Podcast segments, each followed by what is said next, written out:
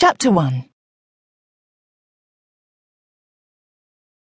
While Emily Longesley could say with truth that she did not dislike many people, she had begun to suspect that she hated her husband's cousin Rupert. There was something in the way he looked at the manor when he visited that made her think he wished to measure it for furniture. It was all the more annoying to know that he was entitled to his feelings of possessiveness. If she remained childless, the title fell to Rupert.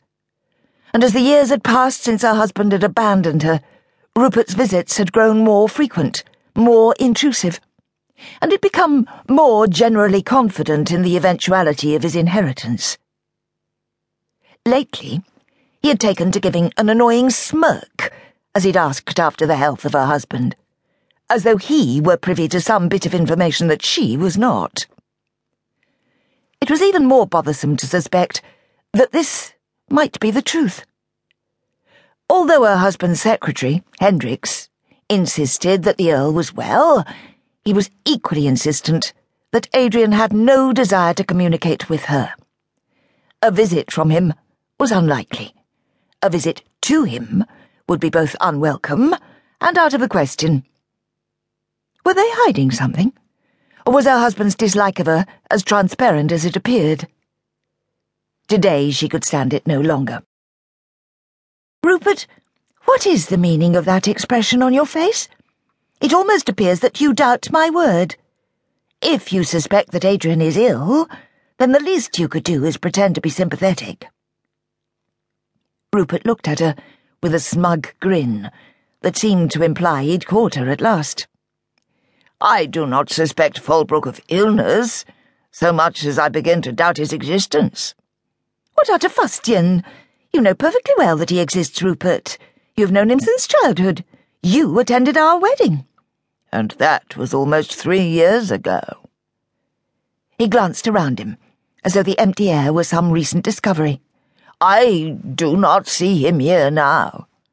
Because he resides in London for most of the year. All of the year, in fact. But it wouldn't help to bring that to the fore. None of his friends has seen him there.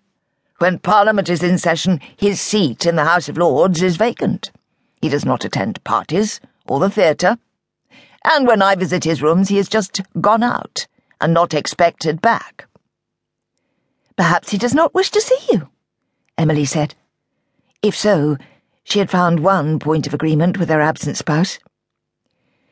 I do not particularly wish to see him, either, Rupert said, but for the sake of the succession, I demand to see some evidence that the man still breathes. That he still breathes?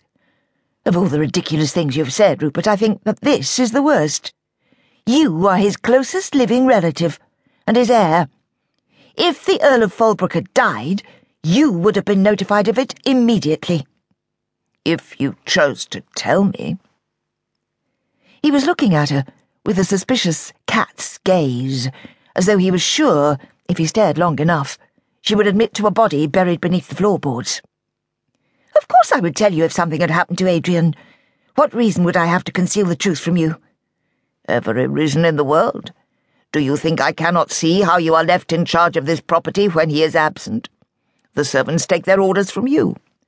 I have seen the steward and the man of business come to you for their instructions and caught you poring over the account books, as though you would have any idea what to do with them.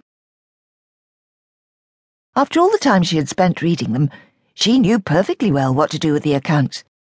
And her husband had no problem with her taking them on, even expressing his approval of her management in the few curt communications that had come to her through Hendricks. Since you are not yet the Earl, why should it matter to you? Rupert's eyes narrowed. Because it is unnatural. I do not wish to see my inheritance squandered through the mismanagement of a woman. I have written to Folbroke frequently with my fears, yet there is no sign of him coming to take control of what is rightfully his. He is here so seldom that he might as well be dead. And perhaps he is, for all you seem to care. You have arranged the running of the place to your own satisfaction, have you not?